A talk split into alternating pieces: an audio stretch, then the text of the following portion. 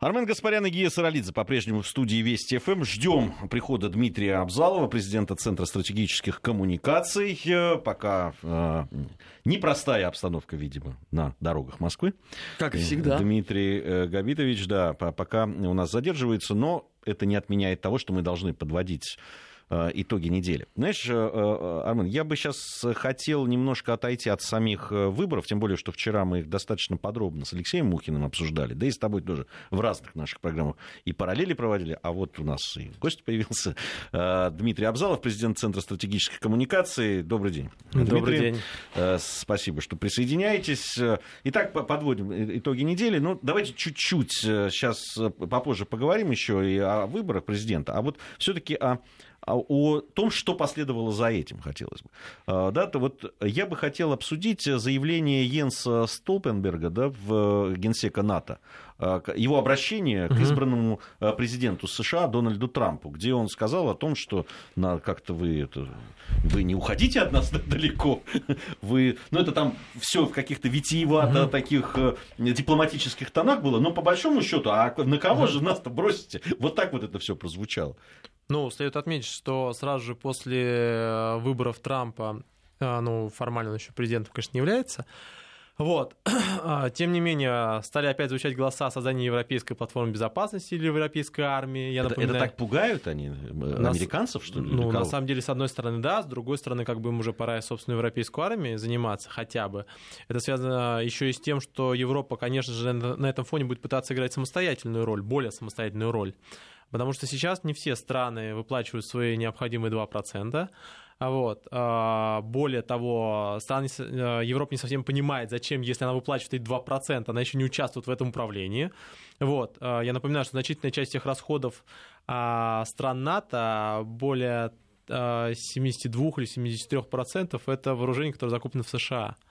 Вот. А, а если вы являетесь европейской структурой, можно запускать, например, еврофайтеры, например, а, а, Рафали, например, то есть много разных других замечательных произведений, которые производятся непосредственно на территории Европейского Союза. Наконец, намного проще будет работать и с Восточной Европой, и собственную позицию проще будет держать. На самом деле, Европа очень сложная ситуация оказалась. Раньше Вашингтон, у него была своя позиция, свое представление о том, что должно быть на Ближнем Востоке, примерное хотя бы.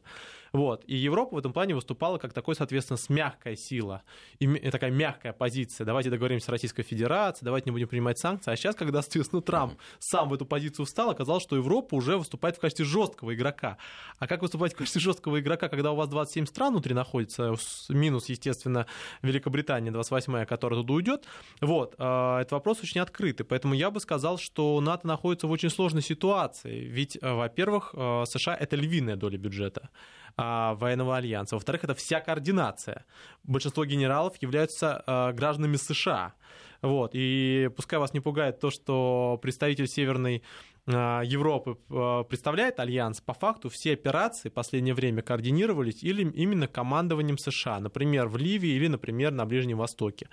То есть у Европы, в принципе, как бы нет инструментов на это воздействовать. Вот, поэтому с этой точки зрения, конечно же, это очень серьезный вызов перед Европой, а еще не очень неудачно то, что этот вызов совпал еще с непосредственно э, избирательным циклом. Я напоминаю, будут выборы во Франции, и уже надо будет как-то относиться к вопросам безопасности. Будут выборы в Германии, и этот вопрос тоже надо будет поднимать. То есть э, Трамп с точки зрения европейского контура очень не вовремя избрался, и даже если он не будет реализовывать все обещания, которые он а, а, принес, уже от некоторых он начинает отказываться, типа Обама Кэр, например, о чем его просил Обама непосредственно на последней встрече. Но это все-таки внутренних э, Почему касается. Он от двух же пунктов что? только э, пока отказался. Там пока что ничего не ясно, у него здесь разные позиции, все будет зависеть от главы Минздрава, который ставит. Если это будет Карсон, он свернет программу процентов на 80, это точно. Потому что как бы он уже сам рассказывал, как собирается ее резать. Вот. А, соответственно, если, например, э, представители других структур, то, наверное, что-то помягче будет. Ну, собственно говоря, Обама для ради этого и встречался, несмотря на все протесты, на все остальное, именно для того, чтобы сохранить свое единственное детище внутриполитическое.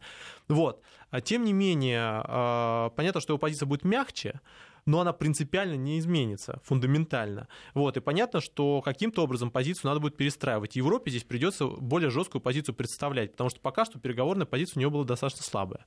А Европа вообще готова э, какую-то жесткую позицию занимать, учитывая собственную еще неоднородность? Потому что есть политический тяжеловес, есть Вышеградская четверка, есть Прибалтика и так далее. А вообще вопрос заключается в том, кто в Европе будет занимать эту позицию вообще.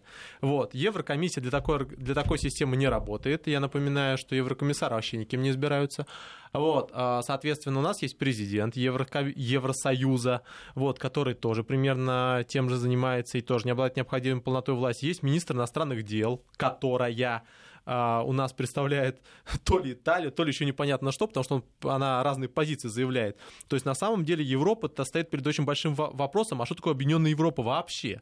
То есть кто дан конкретно должен договариваться. В случае, когда была ситуация с Грецией, это было понятно. Это Меркель. С ней надо было договариваться, она решает по экономической части. Вот Франция потом встраивается. Сейчас фактически надо будет договариваться с людьми, которые тоже являются хромыми утками. То есть то же самое Обама, только, соответственно, один в юбке, одна в юбке, а другой, соответственно, еще как бы с низким рейтингом. Да, ну, Хотя оба. Алан-то не просто хромая, он, вот. по-моему, хромая, подстреленная. подстреленная, да, без одного крыла. Я сказал, что это утка, которая находится в реанимации уже давно. Ну, или, вот. или в печке. Но трагедия заключается в том, что она не может назначить своего как бы преемника в лице господина Вальса, судя по всему. Вот. А, и правые уже как бы начали как бы серьезно активизироваться. Вопрос, какой степени правости, правости политик придет на смену Аланду. Вот в чем основной вопрос, основная интрига этих выборов. Но там, вот. я, я, кстати, это, вчера кстати, с французами говорил. Это в Германии тоже самое. В Германии там система, по, по нашим подсчетам, примерно будет следующая. Там проблема в другом, потому что у нас коалиция возглавляет а, Германию, а, соответственно, лево-правая, ну, СДПГ, ХДС, ХСС. Исходя из схемы примерных распределений голосов, а, примерно что будет с коалицией, понятно на основании земель. Классической землей модельной является Берлин. Вот. Там левая коалиция. То есть следующая схема. Идет, соответственно, выборы партии. ХДС, ХСС на этот раз теряет очень много голосов, у них отъедает АДГ, альтернатива для Германии. В результате, соответственно, они не получают большинство. И в этом случае СДПГ, которая, скорее всего, по базовому сценарию выигрывает, получает э, возможность формировать коалицию. Она уже формирует коалицию не с ХДС, ХСС, а, скорее всего, левую. Это Линке, ну, левая партия, и, соответственно, зеленые там будет очень большие трения с зелеными на самом деле, потому что зеленые хотят себе получить министр иностранных дел, как в свое время был Ешка Фишер. Вот. Но левая коалиция это вполне, вполне, так сказать, висит над э, Германией. Вот. Э, и при этом как бы очень слабые позиции в землях. Вот схема примерно такая. В, во Франции, с учетом того, что парламентская республика, о, президентская республика и тому подобное, вот еще унитарный ко всему прочему, а, здесь вероятность права политика очень высокая. Только не факт, что это будет Саркози, кстати говоря. Я напоминаю, э, праймерис в республиканской партии. Не, ну французы, вот я, я вчера разговаривал с французами, они все убеждены, что Саркози не будет, просто, ну, не знаю, у них это убежденность. Нет, это, это убежденность на самом деле бьется на результаты праймерис, то есть у них по результатам праймерис выигрывает бывший министр иностранных дел. Вот, соответственно, а, вопрос в том, как бы кто сможет нормально конкурировать с с Лепен и не удаст, и не получится ли так, что на них, на их а, а, разбитом электорате могут левые хоть что-то на, на собирать. Вот на самом деле большой вопрос здесь будет именно битва правых политиков, вот, радикально правых и, соответственно, умеренно правых за как бы стратегический электорат. Потому что демографическое преимущество на них э, сейчас у них э, очень серьезное, согласно последним опросам, и демографическое, и политическое, и электоральное. Поэтому как бы выбор на самом деле очень серьезный стоит. Вот, и э, Европа находится в такой ситуации, когда ей каждую фразу, которую она высказывает, и политикам необходимо очень долго взвешивать. Давайте вспомним, как э, Меркель обсуждала выборы Э, соответственно, в США. А я напомню, она в Да-стратегии говорила про, про Хиллари и молчала про Трампа. Вообще молчала. Вместо нее говорил э, Штанмайер. Чем дело закончилось, все прекрасно знают. Вот. Он потом, соответственно, давал красным конференцию такую весь. Очень было жалко смотреть, но, в принципе, э, что, что не сделаешь, например... Хотя в... приличный ведь человек. Ну, ну Борис Джонсон тоже еще хуже сказал. Не, ну, слушайте, Борис Джонсон по сравнению вот. с Штанмайер действительно, ну, такой уравновешенный политик, в общем. Ну, так, есть... ну, как бы вопрос заключается в том, что вот это серьезный очень на самом деле вызов. Вопрос в том, что лучше для Европы, я бы сказал, что это скорее, как ни парадоксально, Трамп, потому что Хиллари для Европы это попытка отложить проблемы еще на несколько лет. А сейчас Трамп хотя бы их поставит фундаментально. Он поставит самим избранием, потому что приходится в Европе самоопределяться по очень целому ряду вопросов. Уже нельзя после избрания Трампа миграционную тему закинуть в долгий ящик. Нельзя после избрания Трампа вопросы безопасности закинуть в долгий ящик. То есть на самом деле Трамп это как бы э, не просто человек, который избрался, а это последствия того, что происходит. И Европе необходимо впервые за очень долгие годы на эти последствия отвечать, то есть как бы на эти вызовы отвечать. Он на самом деле часть этого вызова. Если бы он не пришел сейчас, бы это произошло бы, например, через какое-то время время. Или бы, соответственно, в Европе уже сменилось к этому времени различные игроки. Тогда бы в США пришлось на это вызовы отвечать. Поэтому, на самом деле, это было неизбежно, ну, то есть вот формат какой-то изменений. Вопрос заключается в том, есть ли политики сейчас в Европе, которые готовы на этот вызов ответить. Ведь э, в чем проблема Хиллари была? То, что она идет с багажом своим. И такая же Меркель. Она идет своим багажом распределения мигра- мигрантов по экономической составляющей. Также идет Алан, который является левым политиком со своим багажом, э, связанным как раз с... Э, очень серьезная поддержка национальных меньшинств. И вот эти как бы люди, которые тащат за собой больше, чем они себя представляют, а, вот в этом-то основная проблема. Насколько они смогут абстрагироваться от этого а, и а, представить свою позицию, реально услышать, что происходит там в правых сегментах, например, своих, и даже в левых своих сегментах, кстати говоря. Поэтому я бы сказал, что Проблема, как ни парадоксально, в Европе это в личностях. Проблема в людях, которые уже приняли свои решения и которые решут, несут последствия этих решений. И они находятся не в безвоздушном пространстве. В этом очень большая трагедия. Если бы завтра Меркель проснулась бы и сказала бы, все, сегодня мы начинаем все с чистого листа, я готов, соответственно, заново обсуждать и санкции, Украину и все остальное. Но, к сожалению, как бы это работает для вакуумных пространств. Ну, может быть, кто-то вместо нее придет и скажет, это, кстати, я готов. Это с большой долей вероятности. Скорее всего, правый, правым КДС ХСС придется менять а, своего лидера в преддверии избирательной кампании. Это факт.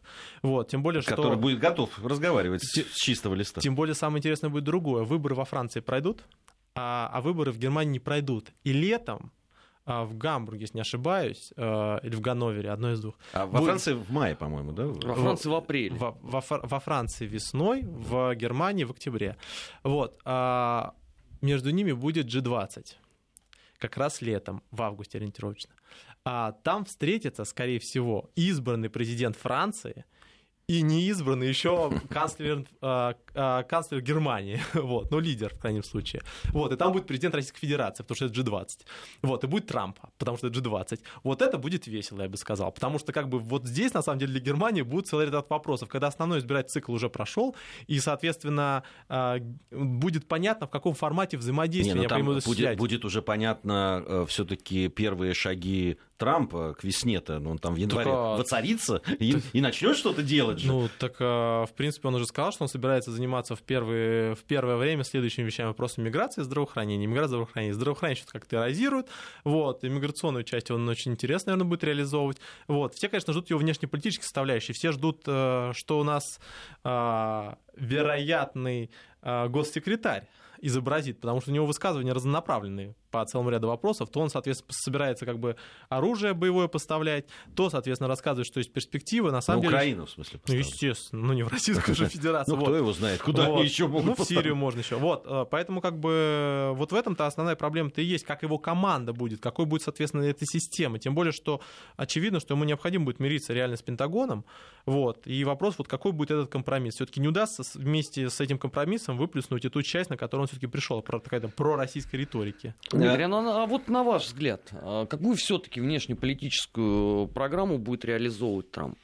Понятно, что сейчас очень сложно об этом судить. Даже самые там э, яростные американисты внутри Соединенных Штатов Америки побаиваются делать какие-то прогнозы. Ну, говорят сам... о том, что все эти вопросы у них там 59-е, 64-е угу. место в числе приоритетов. Ну вот на ваш взгляд. Ну, американские американисты, конечно, очень забавные люди. Ну, в смысле... Что, что... Нет, ну, э, давайте посмотрим внимательно как бы перспективу общий разрез администрации. А в Госдепартаменте США существует для нас три стратегические позиции. Первое – это глава Госдепартамента. Второе – это руководитель бюро по, европейской, по соответственно, ЕС как бы и Восточной Европе. Вот. И, соответственно, помощник Нуланд который является в должности замруководителя. Вот. А, я следует отметить, что с точки зрения влияния Нуланд на повестку украинскую влияла больше, чем Керри и все остальные вместе взяты. Хотя потому, что она в ней, в ней ориентировалась, ее представлении, естественно. Вот. Поэтому это к вопросу о том, как бы, кто реально определяет какие повестки и какую, естественно, политику. А, соответственно, пока что предварительным данным позиция, скорее всего, будет умеренная. То есть понятно, что никто в губы целоваться не будет, как бы объятия никто раскрывать не будет. Скорее всего, по Украине будет поддержка. Все лучшее, что мы можем получить по украинской составляющей, это формирование дорожной карты где-то к середине декабря. В лучшем случае. Хотя, согласно соглашению, она должна сформироваться в, ноябре. Дорожная карта конкретно как не собирается выполнять Минск-2 вот, в течение всего года.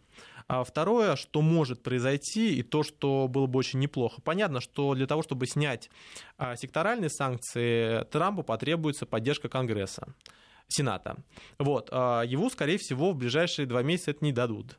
В ближайшее а, а, ну, ближайшая перезагрузка Сената будет в январе тоже. Они избираются постоянно фактически. Вот пока что есть большинство. Но вряд ли до января как бы ему эту позицию откроют. И, скорее всего, вряд ли он попытает, будет снимать персональные санкции до своей инаугурации непосредственно. Вот. Поэтому я представляю, что лучшим вариантом, который может быть, это то, что, а, не дадут продлить санкции форсированно европейские, то, что сейчас пытаются делать в ЕС. Они пытаются, соответственно, провести санкции, продлить санкции, которые заканчиваются в конце января, в декабре. Форсировано как бы решением Совета министров иностранных дел. Что обычно делают? Совет министров, соответственно, а потом они вместе голосуют. Вот. Если этого Трамп не даст сделать, ну, не будет это форсировать в крайнем случае. И если э, секторальные санкции хотя бы частично будут демонтированы европейские, это уже будет серьезный прогресс. Я вот считаю, что это уже будет положительная повестка для Москвы. По, по поводу э, санкций, вот любопытные очень последние вот эти новости по поводу э, визита Барака Обамы в Грецию. Угу. Да, там, У него вообще целое турне по Европе. Да, заложено. да, ну вот в Грецию очень любопытно. Там же он перед этим посещением э, в, заявил о том, что будет разговаривать с Алексисом Алексисом Ципросом по угу. поводу, э, во-первых, э, да, там, э, захода в порты кораблей ВМФ России, Uh-huh. Да, то, что было, да, там давление uh-huh. на Испанию, ведь теперь uh-huh. на греков, и э, как раз продление э, санкций, э, да, и позиции Греции по поводу санкций. Понятно, что Греция одно из э, слабых звеньев в, в этой истории с санкциями. И, видимо, вот этот вот сейчас э, визит должен как-то оказать какое-то давление ну, на Просто вопрос тоже надо понимать. Как бы Обама, конечно, хромая утка. То есть он президент президентом, но какие решения он может принять, какие обязательства может дать, если следующий так в том президент... и дело. Вот, вот сейчас вот мы там на месте премьер-министра Греции, да, Ципроса. Не, ну, конечно, мы его встретим, мы его скажем, как это очень важно. Мы даже скажем, что, конечно же, мы там в пару контрактов заключим вопрос будет заключаться в другом, что в повестку долгосрочного впрягаться не будем. Вот. Нам, конечно же, нужен как бы посильнее игрок, типа Испании или Италии, который выйдет и скажет, я против, как бы, а все остальные уже ко мне присоединятся. Ну, раз уж Испа... Италия против, так мы рядом там постоим, что мы, мы, в принципе, тоже против, но вот сами не скажем, такой система Китая. Вот, как бы мы помолчим, но будем молчать очень уверенно, но со спины. Вот. А, поэтому, как бы, конечно же, он проедет, конечно, все расскажут, как важно взаимодействовать с Европейским Союзом, что, соответственно, это а, очень важная составляющая. Но а, насколько страны захотят впрягаться в эту историю и активно на нее работать, при том, что каких-то гарантий, каких-то преференций все равно как бы Обам предоставить не сможет, вопрос очень открытый. Плюс ко всему у него эрозирует сейчас это э, трансатлантическое партнерство. Он всех, соответственно, ездил, уговаривал в него включиться, а потом, естественно, Европа сама же его и завалила, на самом деле, не Трамп. Вот. Э, во Франции, например, в Германии это произошло до, задолго до избрания. Вот. Поэтому как бы вопрос, что может предложить такой Обама Ципросу, чтобы как бы Ципрос взял как бы и стал это делать. Вот. А какие-то как бы элементы давления, ну, вряд ли. Какие-то, соответственно, как бы преференции тоже вряд ли он не сможет их, не успеет их реализовать. Поэтому перспективы здесь не очень как бы большие. Но а, я очень пережив... Э, как бы опасаюсь того, как бы всю эту историю не стали бы делать именно до января, вот под декабрь, под конец, вот как такая форма защиты от Трампа, условно говоря. Трамп сейчас придет, начнет снимать санкции, давайте защитимся от него, как бы единой позиции Европейского Союза. Пока что эту единую позицию еще можно провести. Почему? А, в следующем году, если будет выходить с такими темпами Великобритания, если она все-таки будет выходить, вот потому что она через парламент теперь надо проводить, вот, конечно же, это будет очень серьезный удар. Вот. А, и, конечно же, многие страны уже начинают сейчас центробежные процессы. И если этот процесс разгонится к январю, то это будет намного сложнее а, их как бы в единую как бы, позицию забирать. Поэтому сейчас, в принципе, вот где-то до середины декабря, я думаю, есть возможность в том, чтобы проголосовать, как бы, ну, продлить еще на полгода, так сказать, превентивно санкции. Вот я вот больше всего этого боюсь. И Обама может сыграть на эту повестку прежде всего очень серьезно. Хотя, кстати говоря, у него разнонаправленное заявление. То он говорит, что, надо, то он дал приказ убить всех э, лидеров Аннусры. Что вообще для, вот если кто-то думал, ну, для Обамы э, дать этот приказ до выборов, это было с вероятностью процентов 0,00001 там, с половиной. А, почему? Потому что а, Анусра это непосредственно структура, которая как бы с турками связана, у них там есть инструктора американские, они пытались на нее влиять, они пообещали всех побивать. Вот, поэтому а, это очень большой риск. То есть понятно, что Обама пытается сохранить свое наследие, вот, и, соответственно, решить какие-то незаконченные дела. Поэтому он их как бы пытается сделать в последние несколько месяцев. Вот, но, честно говоря, это очень разнонаправленные действия. Непонятно, что все-таки Обама хочет. Он хочет договориться с Москвой более активно действовать по Сирии, либо он хочет все-таки, соответственно, купировать ее по Украине за счет санкционной составляющей, либо он хочет, соответственно, какую-то новую как бы конструкцию, то есть непонятность самой позиции Обамы сейчас, то есть что он конкретно хочет. Это очень серьезный а, очень серьезный вызов перед Европейским Союзом. Если это целенаправленная позиция Обамы, если там, например, хочешь там более жесткую позицию в отношении с Москвой, то не получится ли так, что сейчас более жесткую позицию в отношении Москвы как бы Европа войдет, потом придет Трамп и скажет, ребят, теперь мы дружим, вот, и все. И на этом как бы история закончится. Тогда... я, я вот тоже об этом, Дмитрий, вот э, все время удивляюсь, да, почему вдруг э, Э, европейские политики, которые, ну, не отличались, прямо скажем, ну, Меркель сейчас оставим uh-huh. в сторону, какими-то резкими uh-huh. заявлениями, особенно по поводу, да, там, взаимоотношений uh-huh. с Россией, наоборот, да мы, вот, хотелось бы, но... Ну, не там, все, не, не все. Ну, не все. Ну, Штанмайер какой. Ну, да. ну все-таки были достаточно сдержаны всегда, да, в этом отношении. Хотелось но... бы вспомнить президента Польши в вопросах сдержанности, который ну, нашел, тратил вообще на то, на чем он как бы, в принципе, Польша, давайте, Польшу, Прибалтику оставим. Сейчас про старую Европу, да, говорим. Да. Но здесь э, э, да, избрание э, Трампа, как будто их там, я не знаю, какую-то вакцину им какую-то Да нет, вкололи. на самом деле вы, вы просто слабо представляете как бы глубину процессов, так сказать, того, что происходит. Вот представьте, например, если завтра, ну, гипотетически, заставят, например, Ивановскую область формировать внешнюю политику России, всю, в Китай, в Латинскую Америку, соответственно, в Прибалтику, в Европейский Союз. Говорят, ребят, все теперь, значит, теперь, значит, вот так вот, да, теперь вы сами будете решать, что, как, куда вы будете действовать, куда вы будете, соответственно, свои силы отправлять. Ну хорошо, но Ивановская область не начнет тут же грозить Соединенным Штатам Америки. Они как-нибудь все равно задумаются нет, сначала. Они, вот это... а, нет, они сначала это скажут... я бы не стал нет, а, Они сначала скажут, смотрите, у нас сначала как бы давайте, вот если что-то, вот вы сейчас нас как бы бросите, мы свои войска организуем. Вот. И не дай бог вам договариваться с какой-нибудь, соответственно, там еще э, с другими субъектами, еще с другими странами. На самом деле ситуация очень сложная. Впервые за долгие годы э, у Германии очень долго отверчивали эту военно-политическую составляющую. Ее отверчивали даже конституционно. Ей запрещено было участвовать во внешних операциях до определенного времени. Первая крупная была фактически это Югославия. Вот. А теперь ей говорят, ребята, а вот теперь говорите, какая у вас военная внешняя политика.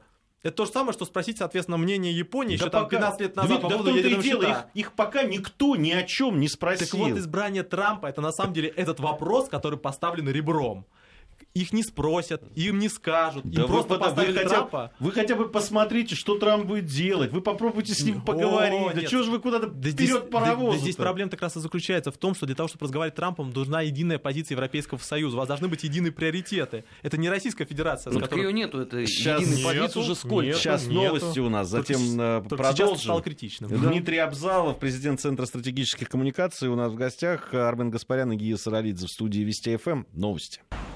Продолжаем нашу программу. Армен Гаспарян, Гия Саралидзе в студии Вести ФМ. Подводим итоги недели вместе с Дмитрием Абзаловым, президентом Центра стратегических коммуникаций. В общем, сравнили мы Европу с Ивановской областью, а, попавшей вот в такую а, ситуацию. Я бы по поводу ЕС, там еще одна новость была, сегодняшняя, кстати, если я не ошибаюсь, по поводу заявления ЕС в адрес Турции. А, они грозятся ввести санкции. Вчерашние. Да, вчерашние, да, против Турции из-за масштабных арестов политиков и журналистов. На самом деле история с Турцией на этой неделе началась достаточно рано. Вот, и суть заключалась в том, что сначала выступили у нас представители Европейского Союза, в том числе группы по включению Турции. Ну, Турция в ЕС входит, пытается. Вот, и заявила о том, что э, из-за несоблюдения прав человека, и это вообще не является э, вопросами для торга, то есть раньше, конечно, Турция как бы нормально все там, то, что, э, то, что она посадила, соответственно, главу одной из партий как бы в надельный, на, на, в остров, в тюрьму строгого режима, как бы это нормально, это вот по-парламентски. Вот, а то, что сейчас, сейчас с курдами происходит, то, что Турция делает постоянно, кстати говоря, это как бы неправильно правильно. Вот. А, даже там их, не за, его, их даже не за курдов в большей степени, а именно из-за а, ситуации в образовательных учреждениях с, в связи с переворотом. Вот. То есть, на самом деле, Европа очень забавно в этом плане действует. То есть, как бы а, вопрос заключается в том, что Европа бы Турцию и так бы не приняла без, по, миграционным причинам а не по вопросам прав человека. И, соответственно, вопрос прав человека абсолютно не остановили для того, чтобы там принять, например, Прибалтику. А при том, что, между прочим, она как бы там не поддерживает конвенцию, например, по малым народам. Вот. А, соответственно, сейчас как бы Турция вроде как бы стала вдруг недемократичной. Как же так? Ну, как бы Турция всегда же была как бы оплодом демократии еще с 90-х годов. Вот. А вдруг что-то как-то сейчас стало недемократичной. И вот поэтому, на самом деле, не потому, что в Европу уже не влазит ни одна страна, и центробежные процессы начались, Турция туда не входит. Вот. И это все очень забавно выглядело, потому что а, понятно, что что система, которая формировалась очень давно, которая называется, э, ну, как бы условно называется система предбанника. Вот, э, у Европейского Союза есть много разных кругов, да, есть страны, которые туда стремятся и входят, есть страны, которые, соответственно, находятся в, в, на периферии, добрососедские, ассоциированные члены, то есть как бы вот такая такая система. И смысл заключается не в том, чтобы войти в, эти, как бы, в эти двери, а в том, чтобы как можно ближе к центру находиться. Вот, эта модель хорошо работает, если она стремится в центр. А если она стремится и из центра, и начинаются центробежные процессы, то в этой схеме, конечно же, а, Европе очень сложно объяснять своему населению, что, знаете, ребят, вот вы сейчас пережили, соответственно, а, миллион двести человек а, мигрантов, так это ничего, сейчас Турция войдет.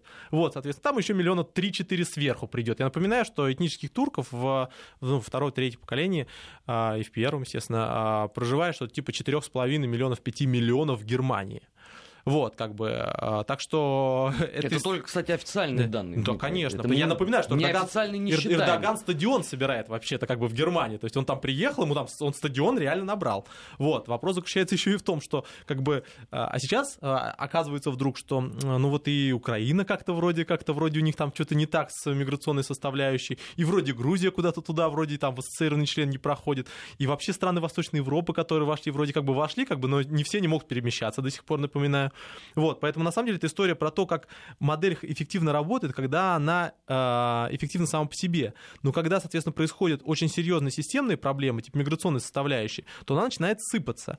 Ведь э, на самом деле э, эта схема империи. Вот у вас по периферии все хотят жить в центре. Почему? Потому что там образ жизни, там пряничные домики, там, соответственно, Мюнхен со всеми своими как бы радостями и счастьем. А то, что в центре уже не так все происходит, в Римскую империю знали очень, очень и очень с большим опозданием. То же самое происходит и здесь. Люди идут в этот образ жизни. Этот образ жизни уже в центре не такой. Вот, и происходят центростремительные процессы. То есть люди, которые, страны, которые находятся по периферии, они все еще хотят туда, потому что это как бы форма как бы их там выражения протестного. Вот, а из центра уже как бы хотят обособиться, потому что там система серьезно изменилась.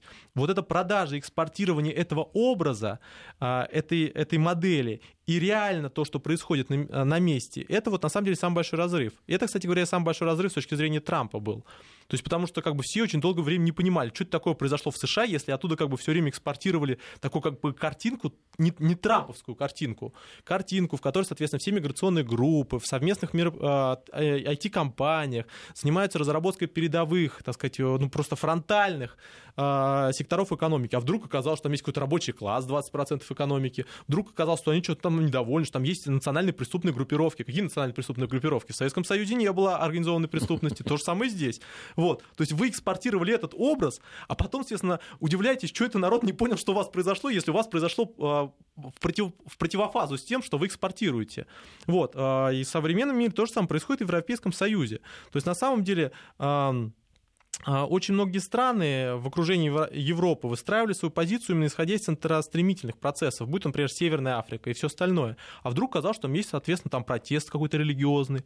А вдруг казалось, что это религиозный есть протесты в самой Франции. Вдруг оказалось, что значительная часть мигрантов, которые э, второго, отмечу, а, второй, во втором поколении, в третьем поколении. Это дети мигрантов, которые приехали были благодарны Франции за то, что они туда приехали, например, из Марокко и из Алжира. Они себя не нашли в этом месте. И они участвовали в терактах, например, в Париже. Вот, это люди, которые выросли во Франции, которые ненавидят ее уже изнутри. Они не снаружи приехали. Они как раз были бы очень благодарны. Они выросли внутри. И вот в этом очень большая проблема и заключается, в том, что Европа не увидела этот процессы, хотя их увидел даже раньше этого, этой Европы, как, как это не трагично, даже э, Тони Блэр, который сказал, что эта модель сломалась.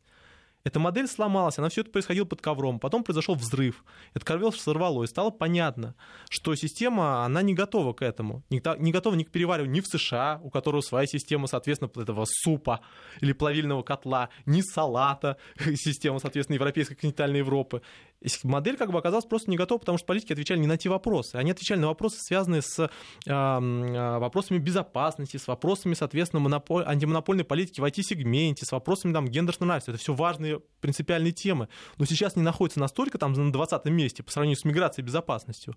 Вот в этом-то основная проблема. И в этом-то проблема современных политиков как бы и, и проблема Турции. Турция тоже вступала не в тот Европейский Союз, который есть сейчас.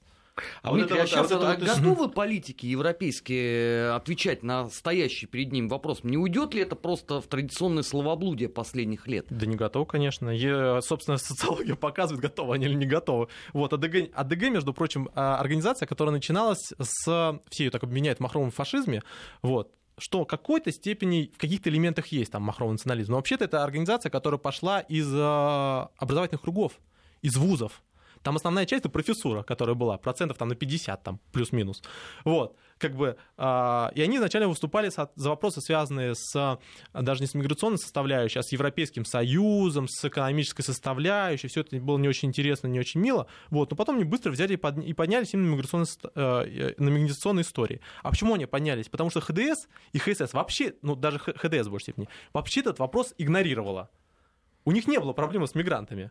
Вот Меркель э, не видела ее, эту проблему ни в 2008 году, не видит ее сейчас. То есть, как бы, когда ее поставили перед фактом, говорит, ну да, конечно, проблема есть, но он все равно от своей системы не отказывается. Если политики не видят этой проблемы, не видят, что проблема заключается не в том, что там Российская Федерация взяла там, соответственно, вагонами взяла, везла мигрантов через свою территорию, все это закрыло, как-то скрыло, соответственно, вот такая проблема. Или то, что вот взяли как бы там и информационно через Russia Today взяли и задавили все им каналы одновременно вместе взят. А что, что проблема в самой Европе, в тех политиках, которые на ней находятся находились все это время. Проблема в Меркель, проблема в Оланде, который пришел вместо того, чтобы ответить на вопрос миграционной составляющей, он взял, начинал, начал заняться трудовой реформой, как бы какими-то очень специфическими экспериментами экономики. В Европе сейчас, если мы говорим о странах Италии, э, Франции, Германии, в меньшей степени Испании, политиков, которые готовы ответить на этот вопрос, нет. И если бы они были, то они бы эти выборы и выигрывали в массе своей.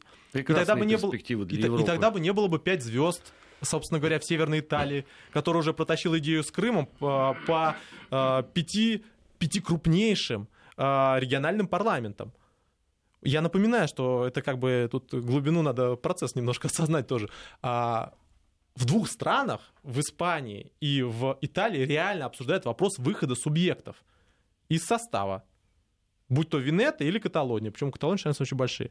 Вот, как бы э, в Шотландии, опять же, из Великобритании. То есть, на самом деле, насколько надо было вообще на это внимание не обращать, чтобы э, поднимались вопросы, которые фундаментально в последнее время даже в повестке информационной не стояли. Не, ну, с Шотландией вообще прелесть же заключается в том, что прошел референдум. Да. Все, в общем, напугал этот референдум да. Э, шотландский. Ну да, ну вот э, не мытьем, так катанием, значит, все-таки победили те, кто за то, чтобы остаться. Причем во многом тому, что предъявляли, что если вы выйдете, то вы выйдете из Евросоюза. Да. Ну, и, про... тут, и тут проходит совсем немного времени, и проходит Нет, голосование по Шотландский референдум это был первый звонок на самом деле. Он был звонком в том числе для Кэмерона для того, чтобы понимать, какая, что для него, какой реальный запрос к нему вышел, наконец, глубина этой проблемы. Но вместо этого все решили, что он в Шотландии, ну так бывает, это своя Каталония, как бы она пройдет. Это никакие не общеевропейские позиции, это никакая, соответственно, не проблема единой Европы, это проблема Шотландии, которая хочет там свои виски напрямую продавать, как бы, и в еврозоне это замечательно заниматься. Это абсолютно не представление о том, какие устроены процессы. Это элемент протеста, который появился в самой простой системе регионального, а, соответственно, сепаратизма потому что он очень простой, как бы он этнически очень простой. А то, что за этим стоят фундаментальные нежелания в самом Великобритании, никто же про поводу этого не говорил. Все говорили, Британия единая, да не единая позиция, да мы с этим Европейским Говорили, Союзом говорили. мы терпим, но все равно это Говорили ЕС. и радовались. Некоторые и радовались, пор, кстати и- и- и радовались тому, что нет, вот видите, умные люди побеждают. Дмитрий Абзалов, президент Центра стратегической коммуникации у нас э, в гостях. Подводим итоги недели. Совсем скоро продолжим. Продолжаем подводить итоги недели. Дмитрий Абзалов, президент Центра стратегических коммуникаций, у нас сегодня в гостях. Помогает нам подводить эти итоги. Э, Армен Гаспарян и Гия Сарлидзе также в студии.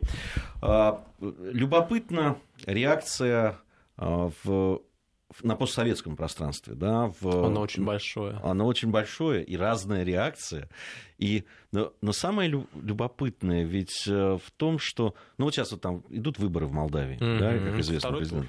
Да, второй тур. И там кто-то, там Мариан Лупу, да, там заявляет, там, мы, несмотря, не- вне зависимости от того, как пройдут выборы, мы сохраним, значит, э, европейскую Ага. путь, там, э, вектор. В там, Болгарии так тоже выборы проходят, и Да. тоже так же достаточно забавно. и вот интересно, это ведь уже сейчас, вот, э, ну, когда смотришь на ту ситуацию, которая складывается, это, такой, это вот эти лозунги и разговоры вчерашнего дня, ну явно.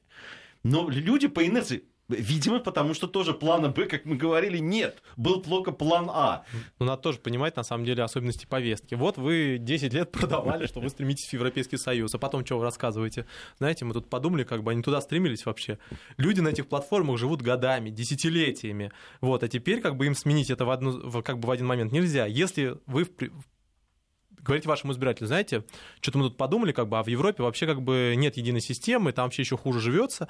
Вот, давайте мы какой-нибудь другой образ жизни. А какой? За что вы, люди выходят на э, и голосуют, ну, там, в Восточной Европе, например, и в постсоветском пространстве, за то, чтобы как бы уех- уйти из Советского Союза. Вот смотрите, как бы, как там было хоро- плохо, вот смотрите, как бы вы хотите жить, как в Германии, да, то есть, то, есть, ну, там, то, что в Германии есть налоги, мигранты, все не важно, вот, ну, так вот, как в Германии, вот, как вы всю жизнь, с кем вы всю жизнь воевали. Да, хотим, вот давай туда и пойдем. Людям, на самом деле, продают их прошлое. И это прошлое будут продавать, пока оно будет продаваться. Даже если Европы не будет, если там будет один большой забор с надписью «С дверью не входить», все равно будут продавать билеты в этот забор.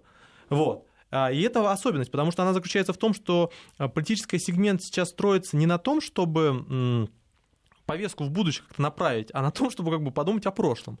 Ну, давайте посмотрим прекрасно на ситуацию с Трампом. За что голосовали за Трампа? С Трампа голосовали за 90-е годы США за девелопмент США в эти годы. Он сказал, что давайте я сделаю так, как было, да, то есть мы будем могущественны, да, только производство будет у нас. Говорит, окей, хорошо, что, за, против, что ли, как бы, а против кто против меня будет выдвигаться? Правильно, Хиллари Клинтон. А что Хиллари Клинтон говорит, давайте я сделаю мужа главой администрации, вот, и он сделает так, как было тогда, вот без импичмента, вот так же, как тогда. Конечно, хотим. И вся повестка строилась по поводу того, кто как бы больше ностальгирует по предыдущим временам. В той или иной степени. То же самое и здесь. Если вы выбиваете повестку, что им остается? Другой повестки нет. Это как в Украине выбить повестку с Европейским Союзом. Ну хорошо, отлично. Вот нет Европейского Союза, нет Евромайдана, нет Евромайдана. В Майдане нет слова евро. Все. А для чего тогда он был? Люди выходили за этот образ жизни. А если его нет, а зачем тогда мы уходили? А зачем все это было нужно? Зачем была декларация на несколько миллиардов у каждого, как бы, вот, причем, причем наличными, что самое забавное. Вот. А зачем было, соответственно, перед МВФ прогибаться? Причем как бы МВФ сначала заставил зарегистрировать всех, а потом сказал, ребята, мы тут посмотрели, как-то у вас тут денег слишком много, а давайте мы еще проверку сделаем до транша. Зачем? Вот, то есть на самом деле это история про то, как бы, что других вариантов-то нет. Вы всю жизнь продавали эту историю, и даже когда она как бы... Не, но она вот э, э, абсолютно правильно был, Дмитрий, извините, что перебил, Мгм. но э, правильно было, пока будет продаваться. Да, да, да, но, да. но билеты в забор, они и, может быть, и сначала еще и продаются, но потом сарафанное радио Ну туда-сюда и, почему? и В- продаваться в, в, случае с Молдавией я тебе Да. гарантирую, что это будет продаваться Нет. еще лет 10. Лю- люди спокойно будут мечтать, будут говорить о том, что как бы это временные недостатки, что как бы там, естественно, все равно будут картинки, все равно будет как бы свое представление. Никто же не захочет продавать билеты в Китай сейчас, да, даже если он через 10 лет как бы там и активно выстрелит. Вот, как бы там и в многополярный мир. Всем хочется как бы продать билеты там, где ты точно будешь как бы уверен в себе, да, вот я хотим как бы так, чтобы вот в нашем доме было так, как мы мечтаем. Вот, и это все будет продаваться. Это же не конкретно географическая привязка Европа. Европа — это светлое будущее. Мы тоже в свое время билеты продавали в это замечательное место. Вот, никто не знал, где оно находится, но все туда хотели. То же самое и здесь. Это просто большое светлое будущее, в которое как бы... Или светлое прошлое. Да если нет этого светлого прошлого... А зачем? Ну, а конкретно зачем? Так подпрыгнул У них около этого забора, а Человек, там чело- как-то... человек ездит на работу, претерпевает очень тяжелое как бы, времяпрепровождение. В Молдове в, кра- в данном случае еще миграционный очень как бы, большой как бы, составляющий. Человек, как правило, работает за рубежом. Вот, как бы, и не, дай бог, если он останется, а в Европейском Союзе там даже трудовые визы выдают очень с большим скрипом. Вот, и человек все это переживает, переваривает, борется ради того, чтобы понимать, что когда-нибудь его там не будут воспринимать мигрантом. Он хочет стать там тем человеком, на кого он работает на самом деле. А, Знаете, что произошло с 1 сентября в Европейском Союзе? Запретили людям перемещаться между странами а, с видом на жительство. Обязательно иметь паспорт свой. Ну, в данном случае там белорусский, молдавский или еще какой-либо другой. А там очень много людей как бы с видом на жительство. И эти люди, которые считали, что они стали своими очень долгие годы, наконец поняли, как бы, что на самом деле своими здесь стать невозможно. И все равно как бы его будут уводить в отстойник, все равно у него будут спрашивать этот паспорт, все равно будут спрашивать, как бы, почему он как бы не едет. И даже спустя 10 лет, и даже спустя как бы время, э, этот, а, постоянное место жительства, даже если там всю семью устроит, все равно проблема будет заключаться в том, что он все равно для них будет другим. И вот это ощущение того, чтобы я не был другим, я хочу быть частью этого, этой системы. Даже если эта система как бы странная, страшная, тяжелая, трудная, он всю жизнь с этим боролся, и за это готов как бы очень многим пожертвовать. Люди идут на улицы, выходят на баррикады не потому, что они хотят денег, там, или еще что-то, хотя иногда бывает такое, а потому что они хотят другой образ жизни, потому что они как бы, это их внутренняя потребность, какой-то как бы элемент как бы комплекса, который как бы пытается преодолеть. Нас всю жизнь считали как бы вторым сортом, а мы теперь хотим сами быть тем первым сортом, то всех считать вторым сортом. А можно нам это сделать? Да, конечно, голосуйте за нас. Вот, система как бы очень простая. И человек не разбирается там в особенности как бы электорального поведения, то, что экономически это очень сложно, невозможно. Главное эту историю продать. Поэтому на самом деле это история очень большой родовой травмы, которую испытывают страны Восточной Европы.